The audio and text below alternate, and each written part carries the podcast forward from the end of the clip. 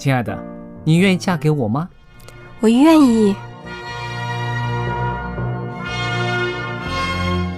老公，我们要有小宝宝了。真的，太好了！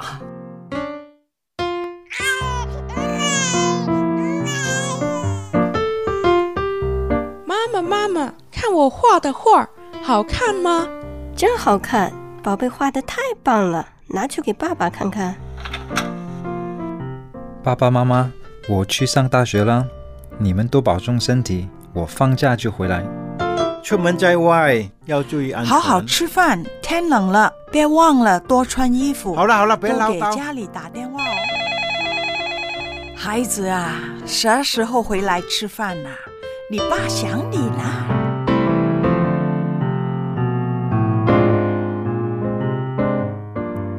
好，明天就回来。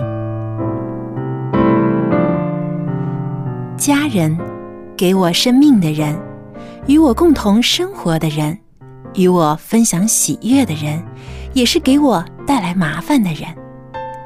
每一天说说笑笑，有时也吵吵闹闹，因为我们是一家人。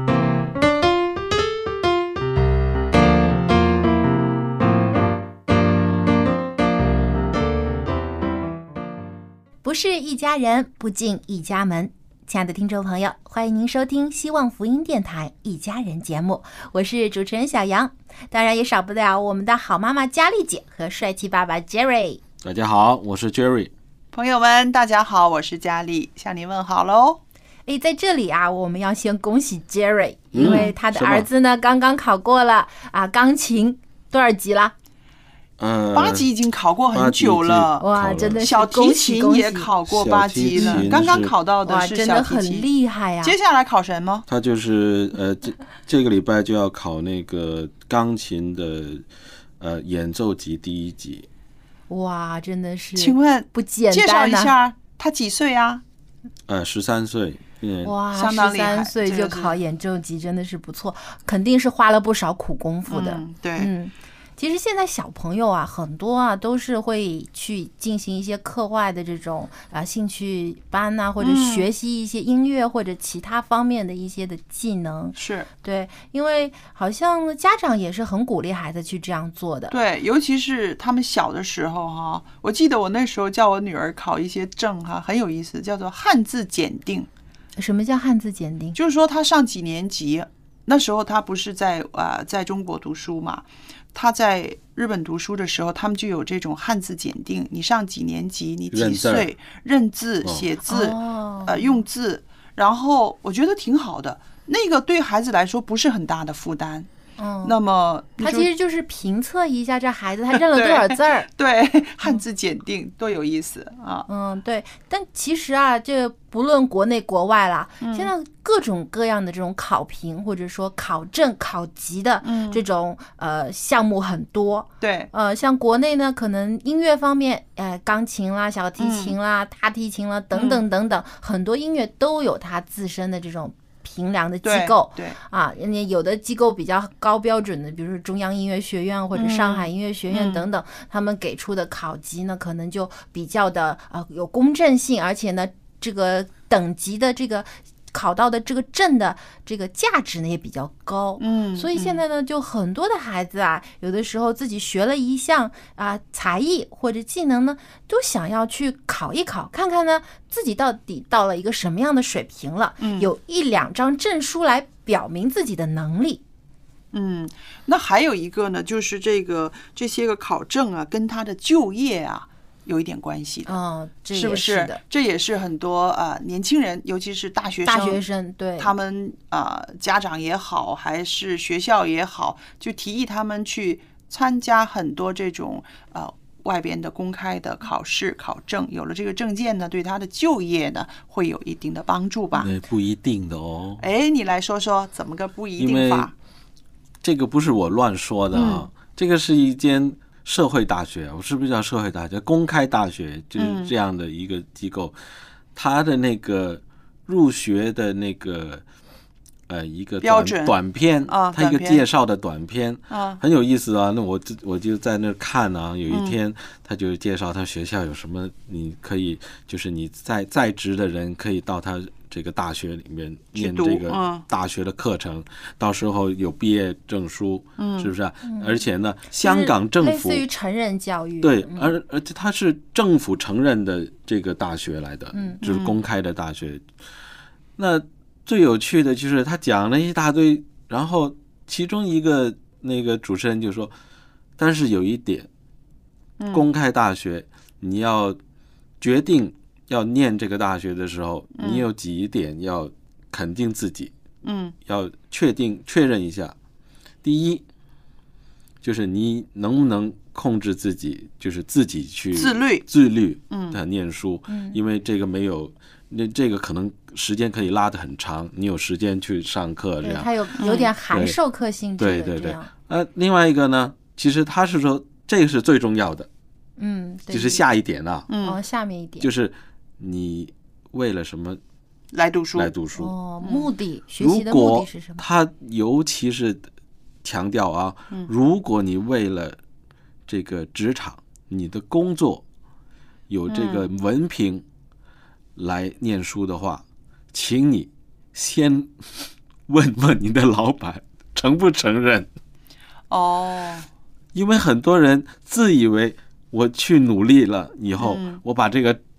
文凭拿出来给老板，老板我已经拿到这个大学，这个政府都承认的这个大学证书了，我这个是不是就可以升职啦？我是不是可以加薪啊？加点人工啊？结果发现有很多都碰钉子了，因为老板不一定是承认你这些，就是接受你这些，那这个可能是一个角度了啊。对，我觉得可能不同的地区，或者说啊，针对于不同的这个工作单位，对，哎，有可能不同的标准。有一个事情呢，我们也得注意的，就是很多他这个招聘工人，招聘职员的时候，他有一个啊。最低学历我要你是高中毕业，有的呢也要求最低学历你要大学毕业，可能在这个节骨眼上呢，他这个大学的文凭呢。就能够派上用场了。他讲的就是你在职的时候进修，你不要，你要想我进修了以后我就得到回报，靠这样得到回报。如果你有这样的思想，你就要先跟老板打个招呼。我想可能有一些人觉得我。证考的越多越好，好像就显得我能力很强。对，这是不一定的，我觉得。可能面试的时候呢，可以给这个面试单位啊或者面试官啊一个好的印象，觉得看我一下丢出去一大本的都是各种各样的证书，这个也行，那个这个一级证书，那个二级证书。对。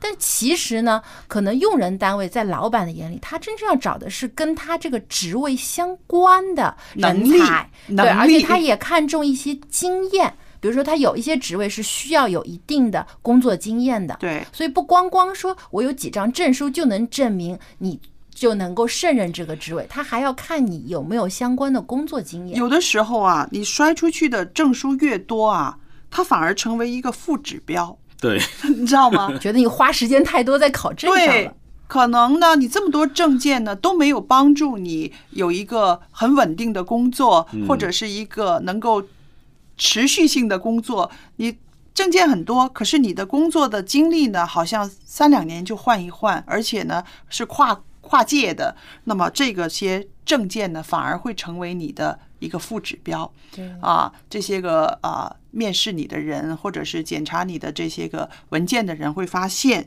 哎，他用了这么多时间去考证，可是呢，他没有一个专业。太杂太乱了。对。这个也是大家要注意的，尤其是要找工作的年轻人啊，不要以为啊这些证书甩出去，你的价值就很高。还有一点呢，也是我觉得可以提一提的，就是越多人拥有的这个证件啊、执照啊，它的价值就越低。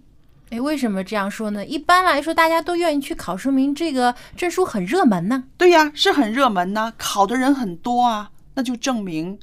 这方面及格的人也很多，人才也多，能够考到的人那么普遍的话，那么他竞争就很大了。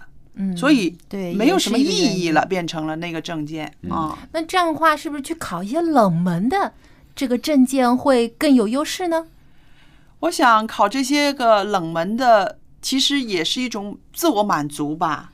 你都说了是冷门的，就是说在社会上的这个认可的程度是不多的了，它冷门嘛。那么你自己愿意去考的话，你自己愿意去学的话，肯定是你自己觉得能够让你得满足。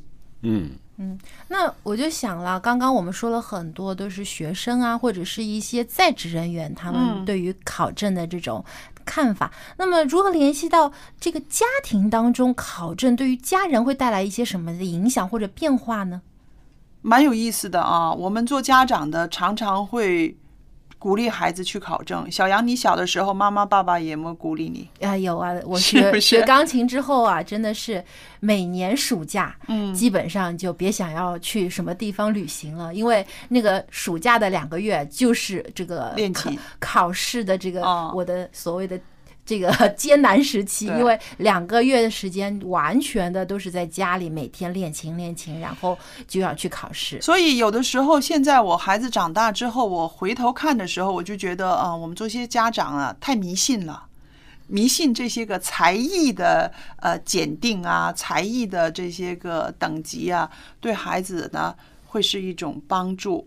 那我不是说 Jerry 你那个啊，你那个儿子是这方面他是有，我们大家都普遍认为他是有天分的，而且他是有这个感觉的。那这种孩子当然是要推了。那普通的孩子呢，普通的家长呢，有的时候太迷信这个了，其实并不是那个孩子真的喜欢。还有我觉得要正确的对待这个考证的目的，就像刚才Jerry 所提到，你到底是为了什么去考的？如果像有些，比如说就拿这个考音乐的方面的这个考级来说吧，如果说这个孩子他的现在所已经能够表达的这些的音乐的这个能力呢，比如说是在3级。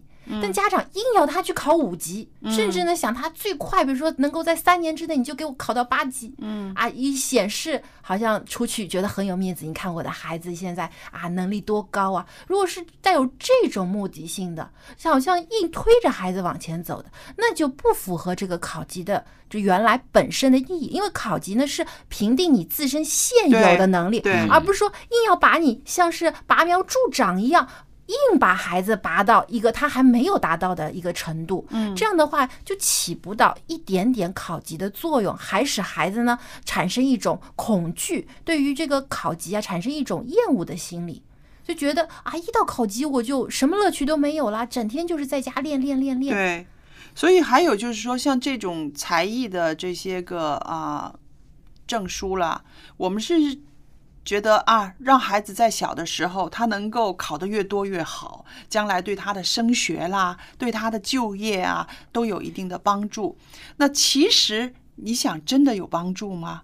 我觉得不多，可能会有一点帮助，但是不多。可能是作为一个敲门砖吧，有很多人觉得啊，我证书多了，或者我的证书级别高了，那相对的来说可以给别人第一的印象比较好。就像我刚刚说的，当每个孩子都有这些个跳舞的才艺啊，他的弹琴的证书的时候，你想不又是回到了原点吗？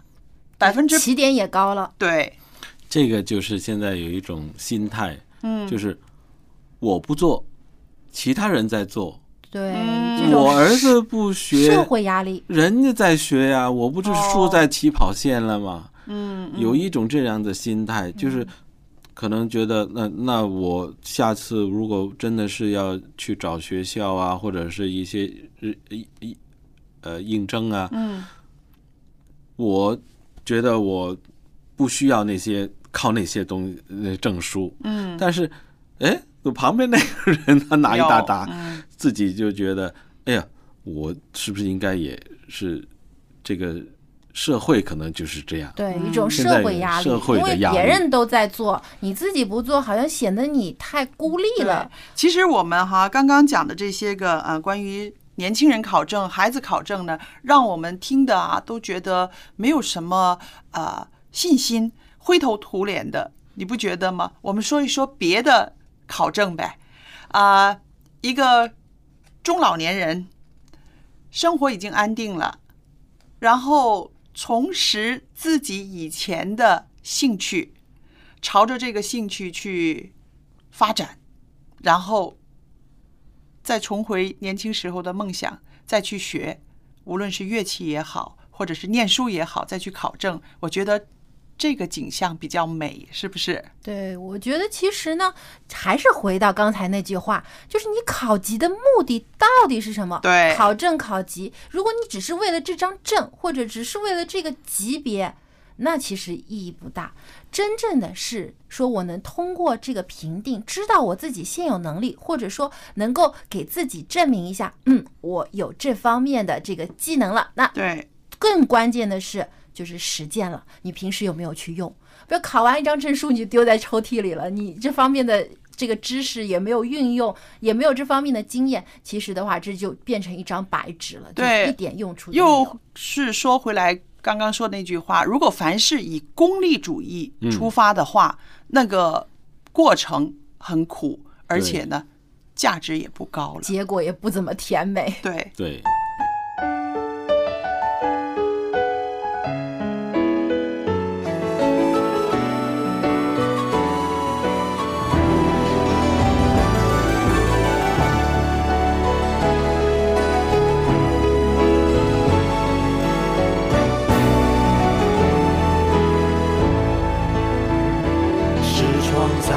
精心设计，在世界是唯一，没有人能代替，在主演中是宝贵机密，倘若有瑕疵也是他美意。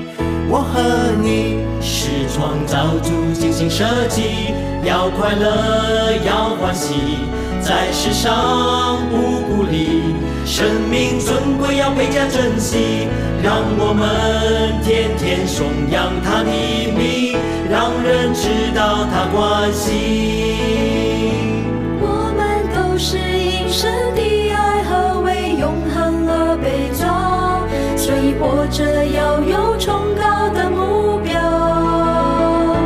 别跟世界再打交道，努力向标杆直跑，不忘使命不再动摇，我做神的心意，爱人如己，让神的荣耀。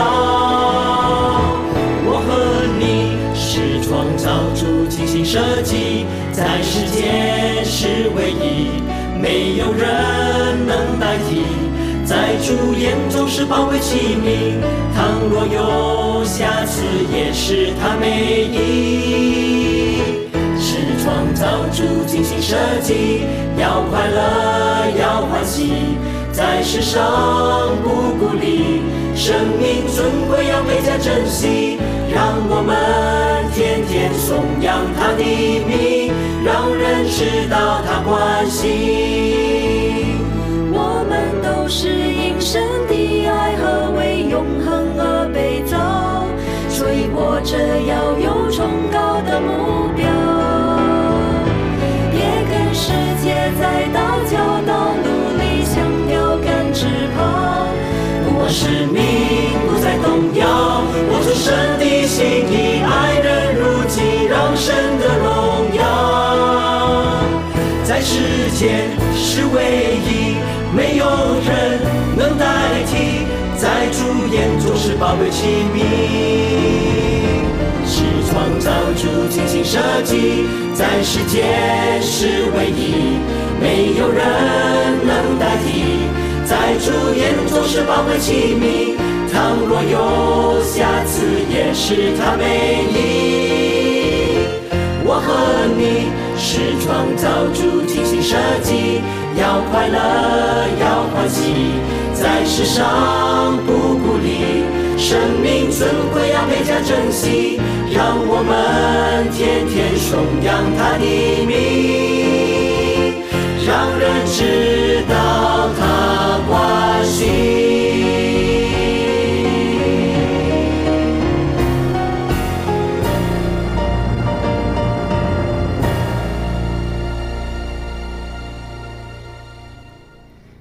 才呢我们聊到了一些关于考级考证的问题，嗯，其实呢这也是因为很多的父母啊很紧张孩子的学业，是都希望自己孩子啊可以在学习上优秀，有各种的才能，那么未来呢才能在这个充满竞争的社会当中出人头地，所以往往啊把孩子的学习看得特别的重，稍有不理想呢就打骂责备啊，总是把孩子说的哎你这个不行那个不行，以为呢这个棍棒底下就出才子，啊，不但出孝子还出才子，但其实是不是这样呢？那么接下来春雨呢要和您分享一个亲子专题，叫做您在咒诅孩子吗？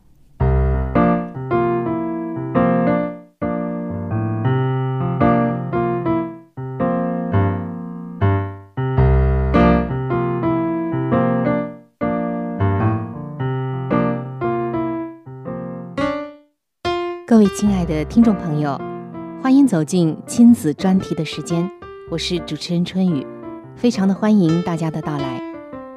各位做父母的朋友，今天要和你分享的这个信息真的是很重要。如果说你的孩子现在身上有很多的问题，你们的亲子关系也令人堪忧，那么我们做父母的常常忽略了一件事情。在圣经罗马书的12章14节当中，上帝告诉我们说，只要祝福，不可咒诅。各位做父母的朋友，你可知道这句话对于孩子的一辈子，对于我们今生和孩子的关系有多么大的重要性和改变性吗？如果我们先前还没有想过，那么首先我们来听今天的故事。今天春雨为您带来的这个故事，一定会让我们做父母的有更深的思考。我也相信，这个故事所带给我们的启示，一定能够帮助我们改变我们和孩子的关系，走进一个良好的循环当中。这个真实的故事发生在美国奥勒冈州的波特兰。在这个城市，有一位牧师和他的太太。他们有一个儿子，这个儿子给他们带来许多的烦恼。不止如此，这个儿子还离家出走，断绝音信已经有3-4年了。牧师就找了一位心理咨询师，把心中的苦楚告诉对方。简单的沟通之后，这位咨询师看着他说，你已经咒诅你的儿子多久了？听到这里，牧师十分的惊讶。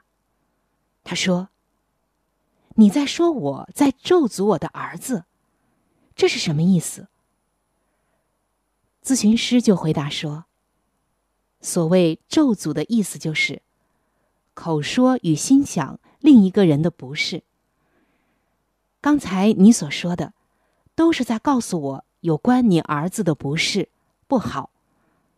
你这样咒诅你儿子多久了呢？这位牧师低着头说，是的，他一出生我就开始咒诅他，直到现在。对他，我从来都不曾说一句好话。咨询师说，结果是无效的，对吧？牧师回答，是的。于是咨询师说，我现在请你和你的妻子给你们一个挑战。什么挑战呢？就是在接下来的2个月里，当你们想到你们的儿子的时候，都要祝福他，而不是想到他的不好之处。我要你们祷告，求上帝赐福给他。当你们一说起儿子的时候，我要你们记得他好的一面，只说他的好话。就这样，牧师回家之后，把这件事情告诉了他的太太。他们同意这位咨询师的意见，也愿意这么做。当他们为儿子祷告的时候，他们求上帝赐福给他们的儿子。当他们谈起儿子的时候，也尝试着记起并谈论儿子的优点。从此，他们每一天都持续这么做。大约到了第10天，牧师正在书房里念书，电话响了。是谁的电话呢？是的，听众朋友，您猜对了。电话的另一端竟然是他的儿子。儿子说：“爸爸，我真的不确定为什么我会打电话给你。我只想告诉你，过去的1个多星期，我一直想到你和妈妈，还有我们的其他家人，所以我心里很想打电话给你，看看你们最近还好不好。”这位父亲激动地说：“儿子啊，我真的很高兴你能打电话来。”他们在电话中聊了几分钟，然后父亲就问：“我不知道你心里怎么想，但是这个周末我们要不要一起吃1个午餐啊？”儿子很爽快的、很高兴的就答应了。在周末午餐的时间，这对父子终于见面了。这位儿子穿着很破旧的衣服，留着一头又乱又长的头发。这在过去，父亲肯定会严厉地指责儿子：“看看你什么样子。”然而这一次，父亲用接纳的态度面对儿子，在心里祝福他。他问儿子问题后，他就听儿子的回答。儿子说到一些对的地方，他给予肯定。时间在这种愉快的气氛中过得非常的快。转眼，午餐约会的时间就快要到了。快要结束的时候，儿子望着父亲说：“爸爸，我不知道发生了什么事，不过我很享受今天和你在一起的这段时间。”父亲回应说：“孩子，我也很享受和你在一起啊。”儿子说：“爸爸，我想今晚在家里过夜好吗？就今天晚上而已。我想看看妈妈和家人，还有我那张旧旧的床。”父亲说：“当然可以啊，我很高兴你能和我们在一起啊。”就在那一天，这位做父亲的心里惊讶地发觉，当他停止咒诅自己的儿子，而以祝福代替的时候，情况就有了如此极大的改变。那天晚上，当儿子躺在他自己的床上时，父亲来到了儿子的房间，坐下来对儿子说：“孩子，过去这么多年以来，我对你很不好，你愿意原谅我吗？”儿子说：“爸爸，我当然原谅你啊。”然后他就拥抱了父亲。他们父子的关系从此开始和好。然而，各位做父母的朋友，您有没有想过，他们和好的关系真正是从什么时候开始的呢？是从这对父母亲开始为儿子祝福的时候开始的。就像播种的农夫，我们种的是什么，就会收获什么。如果我们撒下咒诅的种子，我们就会收获到咒诅；如果我们撒下祝福的种子，我们就会收获到祝福。圣经说，人种的是什么，收的就会是什么。各位亲爱的做父母的朋友，如果我们改变心中所想的改变对孩子说话的方式。尤其是当我们总是心里面想着孩子的优点和好处，或者想到他的缺点，就开始为对方祝福和祈祷，我们会在一段时间之后发现，我们和孩子的状况还有彼此的关系已经在不知不觉中发生了改变。所以今天，让我们在上帝的里面，借着赞美、祷告和祝福，来解决一切的难题吧。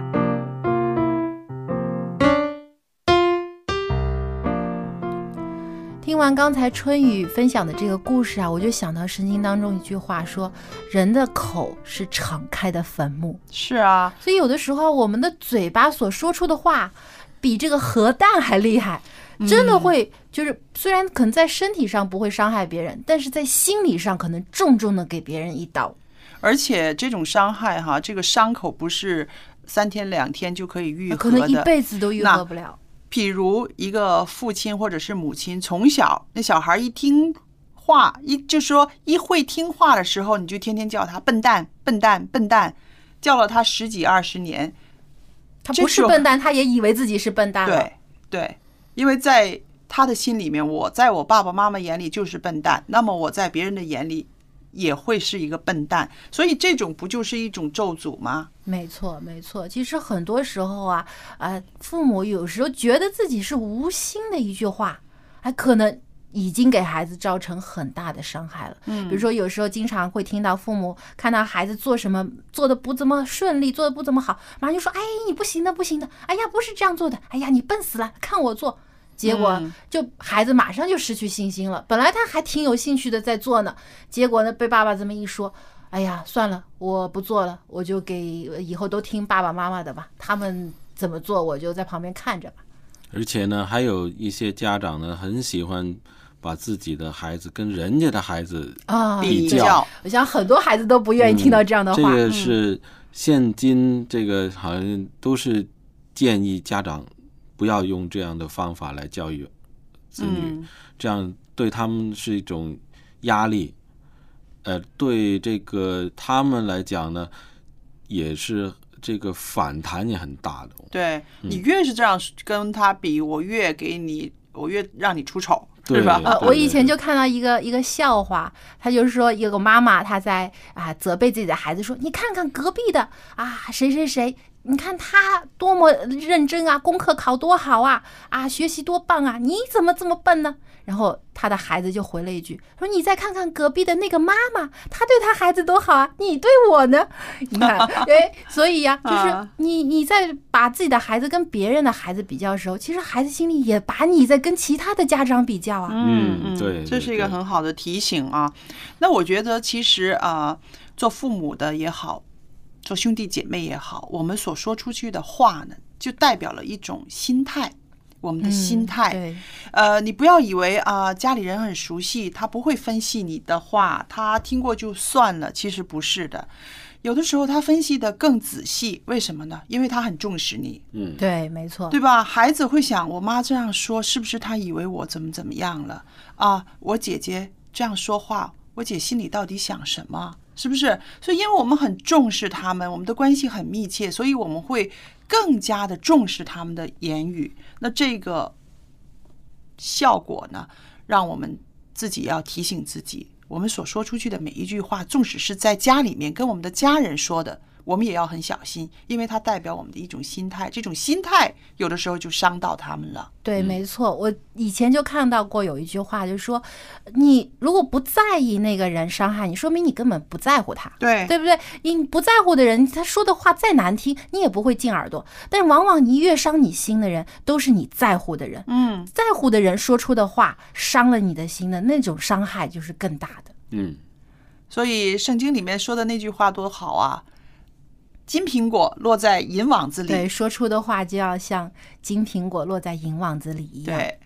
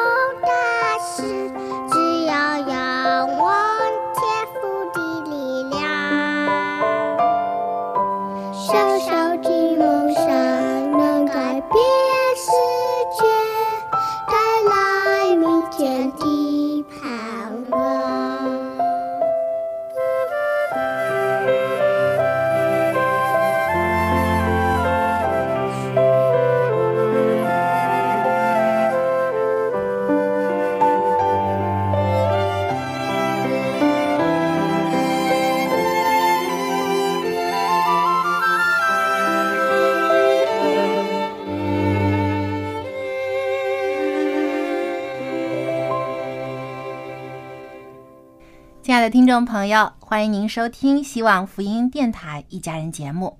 那么接下来呢，又到了蔡博士和我们分享家有一老如有一宝的环节了。佳丽姐，今天蔡博士会跟我们分享什么话题呢？那我刚刚告诉你了，你帮我们介绍一下好吗？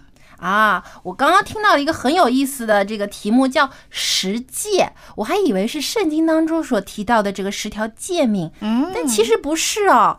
原来这个诫呢是不一样的，就是戒烟的戒，不是这个诫命的戒。那到底人老了之后还需要戒什么呢？戒烟戒酒吗？那来，我们请蔡博士来跟我们慢慢聊。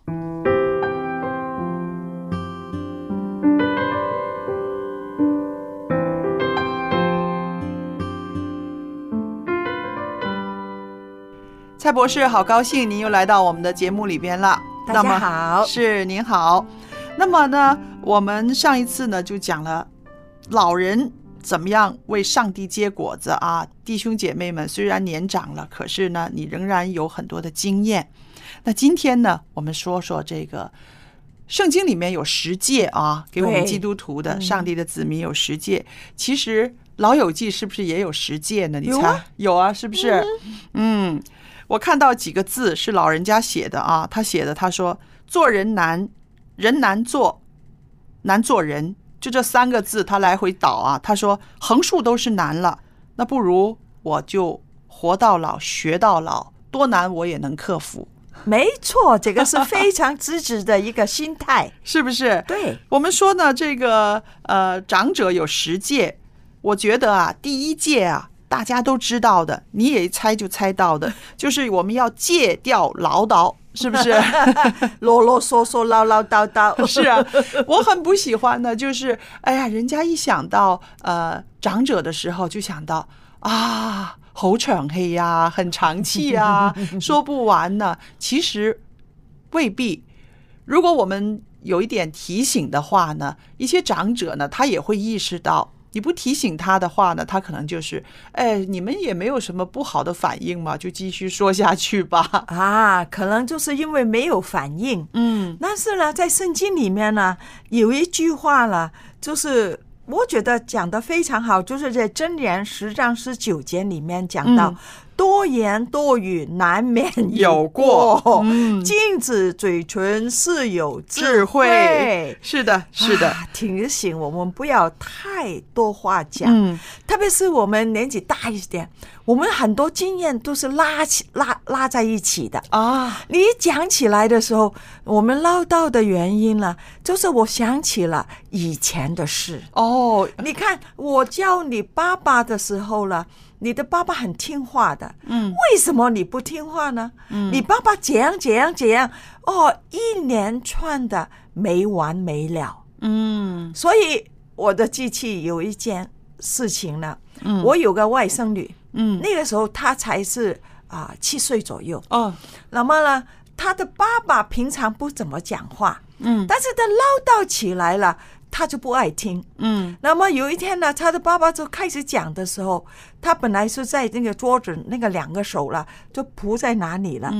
他爸爸讲完的时候了，我就为什么这个孩子没有反应，我就把他推了一推，原来他睡着了，桌子上面有很多口水流了下来。他根本就没有听爸爸讲的东西。所以你要记住，我们有时候讲的太多的时候，他们听不听是最主要的。我们做老师的晓得，上课的时候把重要的放在前面10分钟。所以我们做老师都是有什么报告都是在前面的嘛。对啊，如果过了10分钟，那个学生虽然眼睛是看着你，但是他的思想已经飞到哪里去了。我们把眼睛可能是大大的，但是没有看你的。所以您这个可以告诉我们的这些个长者们，就是说你要抓住孩子们家人的注意力，比你说的长更有效果。对，是吧？所以一定要有一点技术的，是吗？您刚刚提到的就是说老人为什么会唠叨，为什么会啰嗦，是因为我们把很多经验都连接在一起了。对呀。那么其实我在想，其实是他们想表达表达自己，我经历过这些，我吃盐比你吃米还多，所以每次都会想当年，每次都会讲自己的经历。对，那么这一方面怎么样去调试他呢？告诉他想当年的时候想当年，又讲这件事就是讲这件事。所以我们必须要学习，我们要讲的时候了，你先来一个深呼吸哦，那么你话语就不会冲出口来的。如果你讲了一件事的时候，很容易联系到第二件事嘛。所以我们就是记住要讲以前的事的时候了，我们最好收敛一下，收敛一下，讲的太多没意思，是吗？那么听的人也不会听，那左耳出进去，右耳出来，所以我们不讲还好。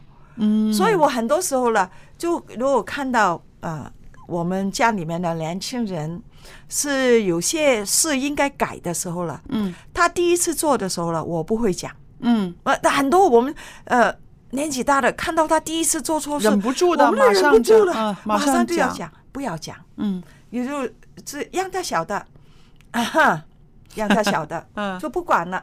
第二次再做的时候，也不要做错的时候，立时跟他讲。年轻人记忆力很好，只是我们记忆力不好。你等他做了第三次、第四次，当然是很严重的，你要立刻讲了。你要平下来，你的情绪平下来，他的情绪也平下来才讲。这样有效多了。对，讲一次都够了，你不需要他再做错。你看，又做错了。不要讲。年轻人最讨厌这句话，他就觉得你这句话呢，就是审判我，你把我之前的错全部放在这一笔账上了。对，所以还有你讲他错事的时候了，最好每一次只是讲一件，不要连起来一二三四全讲了。他根本也是批判性的吧？对，是吧？对，这一点呢，真的是老友记们呢，我们的在这10届里面，第1届呢，就是要避免放纵口舌啊，因为呢讲得多，有的时候错得多啊，连那些个有智慧的话语呢都被掩盖了。还有一点呢，我觉得长者们也是要特别的留心一下的，就是我们人生中很多的经验啊、经历啊，再加上我们年纪开始大了，慢慢的呢，会有一些奇奇怪怪的事情啊。譬如有的人呢，家里面放很多很多的纸袋子、塑料袋，存起来不肯扔，觉得总有用。那是因为我们早年的时候可能是物资缺乏嘛，对吧？对呀，这也是一个怪癖，很多人呢是不能接受的。我妈妈就是其中一个。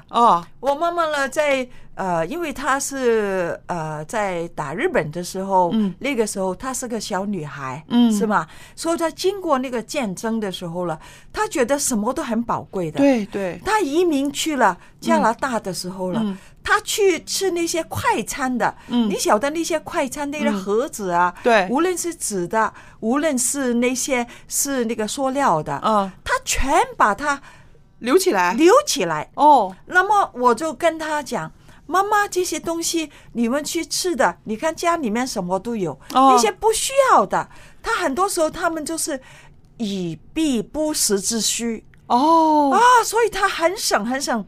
我们就告诉他，妈妈不要留了。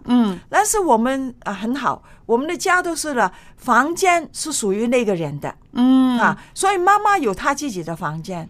他都留在房间里吗？所以他不可以留在厨房、厅厕所的地方的时候了，他把他什么东西都留在他自己的房间里面。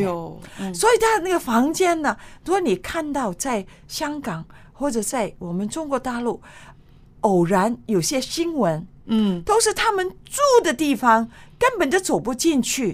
可以走进去的，就是从大门到睡的地方，有些连最后睡的地方都没有，就睡在那些杂物上面。这些怪癖是有原因。对，他因为他以前苦了，所以现在有了，他也要以备不时之需。那我们做家人的话，我们怎么样说服他们、劝解他们不要有这些个存留这些个物品的这个怪癖呢？那么对我妈妈来讲呢，她一放假的时候，她回香港的时候放假，从加拿大嘛，我的弟弟就把那些东西全把它丢了，清理，把它清理，把它清理。他回来的时候心里面很不高兴，但是不高兴我们要告诉他，你怎样储存怎样多的怎样的东西危险，而且第一，你老人家上厕所，对，绊倒，你也没有地方，多余的地方，有时候你如果在房里面喝一杯热水，你放的时候没有地方，一不小心倒了烫到自己，所以要跟他解释，对，一定要处理，对，半年。所以如果家里面有人这样怪癖的时候，就告诉他家里面的规矩，不单只是你，每一个家人每半年或者每一季，每半年或者是每一年什么时候定了下来，所有人都要清理。哦，这样好一点。这样的时候你不会针对他，对，他觉得心态上面舒服一些，他是觉得大家都要做的，不是针对他了。哦，对，所以无论你是有什么怪癖，就好像呢，听闻呢，有一个台湾的一个老姊妹啊，她戴了那个假牙嘛，因为你晓得有那个假牙的时候，没有自己牙齿的时候，有时候吃完东西呢很难受，有东西在哪里，所以她有时候可能呢要把它拿出来，要洗。那如果你在厕所洗还好，但是有些人呢吃完呢就在茶楼的公开的地方，用一个碗把它一洗的时候很难受的，对啊，旁边的人看了都恶心呢，都恶心的嘛。对，所以有这样的情况的时候怎么办呢？这也是一个怪癖啊，也是个怪癖来的。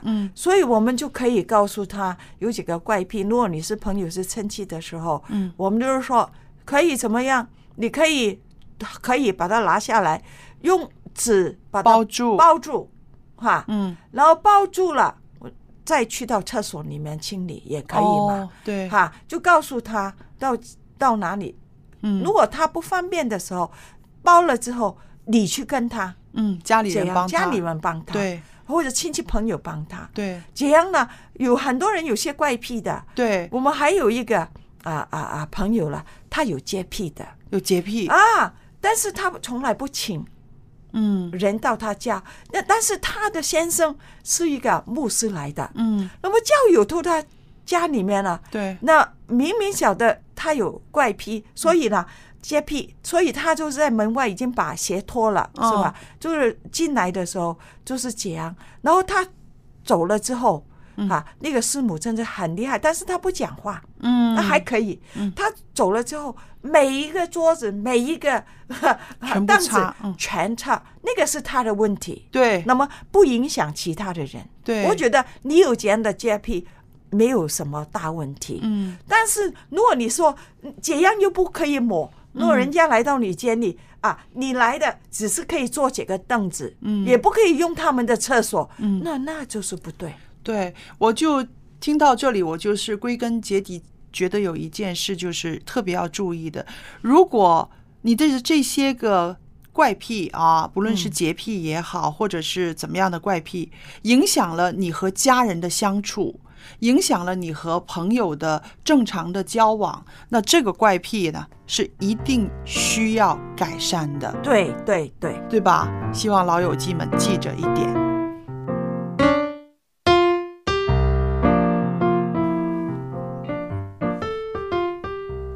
这10届啊，我们才讲了一点点，对不对？对，才讲了第一、第二届，戒唠叨和戒怪癖。但我觉得，很多老人啊有这个唠叨的习惯。其实呢，可能就是因为他们比较，可能在家比较孤独吧。那一有人在家里有其他的家人在的时候呢，他们就想要跟他们多聊天，多讲话。这样呢，他就是自己心里会舒服一点。还有一个原因呢，就是其实呢，年纪大了之后呢，他生活的世界越来越小了，腿脚不方便啦，各样的限制啦，不会说这么容易见到朋友，可以跟朋友聊。然后还有就是说，他见到的东西、看到的、听到的东西少了，然后呢，他所记得的那一些呢，它就会重复、哦、而且很多就是说老生常谈啊，很喜欢回忆啊。我发现老人家很喜欢回忆以前自己做过的事情或者去过什么地方、就爱跟年轻人聊、啊，我以前怎么样怎么样，我以前怎么样怎么样。当然听一次觉得挺好啊，听多了之后就觉得哎呀又来了。对啊，哎，我爸妈好像没这问题哦。你妈没有？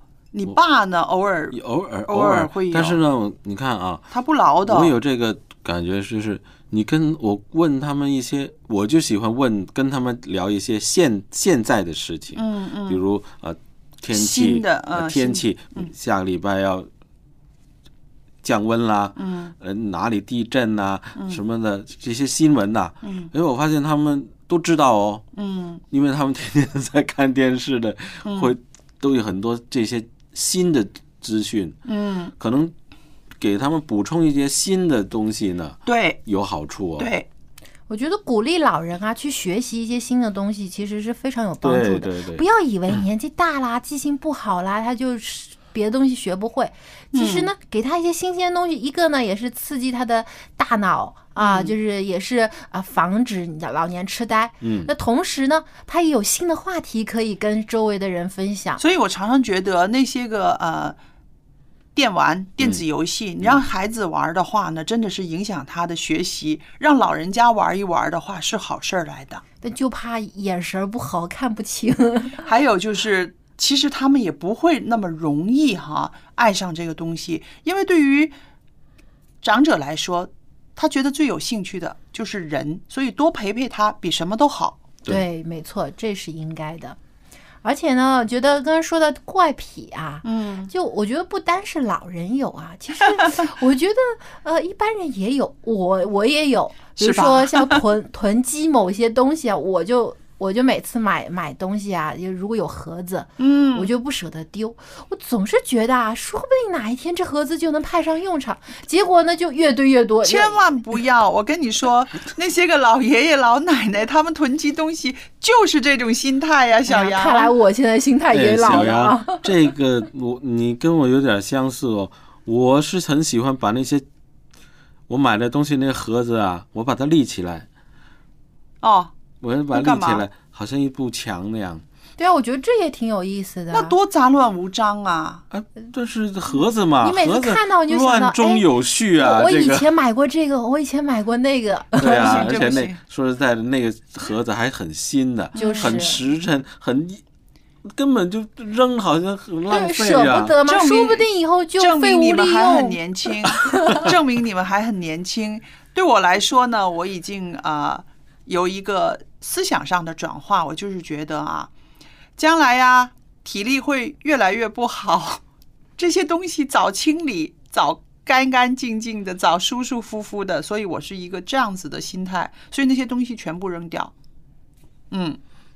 会后悔的。看来我是不是也应该回家清理一下？那其实呢，在这个我们的谈话里边，我们看到啊，人在不同的阶段，我们会有一些不同的行为，那么长者老人家他们也是在他们的这个年纪里面，他们的这些行为其实是很普遍的，要体谅他们，要理解他们，对，就不要以为只有老人有，其实一般人也有，对，这关键你要知道他为什么这样做，然后试着去包容理解他。那么今天呢，我们也聊得很开心，聊了很多看似没有关系的事情，但其实呢，我觉得追根到底啊，还是说明了一个人的生活态度。比如说考证也好，考级也好，给自己设定目标，去达成目标是好的，但是看你的动机是什么。是的，还有呢，我就是特别的希望我们的听众朋友，如果是一家人的话哈，来听我们这个节目，一家人之后呢，让你的生活里面有多一些思考，多一些话题，多一些彼此的了解，多一些温情，那么家里我就知足了。对，没错，这也是我们在这里跟大家闲聊的一个很重要的原因。对，就希望呢，大家呢，无论在言语上、行为上，都能更好的表现我们对亲人的爱。是啊，不要是以为啊，用责备啊，或者是用其他的一些负面的语言去伤害了对方。如果你在跟你的家人吵架的时候，你试试看，大声说一句"我爱你"，说不定对方马上就愣了，就跟你吵不起来了。我觉得这是一个阻止吵架生气的很好的方法。因为有的时候我们的爱要大声说出来，而不是把咒骂对方的话大声说出来。那么如果你对我们今天聊的一些话题有自己的感想或者疑问的话呢，欢迎你来信与我们一起探讨。我们的电子邮箱地址是 lamb@vohc.cn。那么下期节目当中，我们还有更精彩的话题要和你分享，到时记着收听哦。再见，拜拜，再见。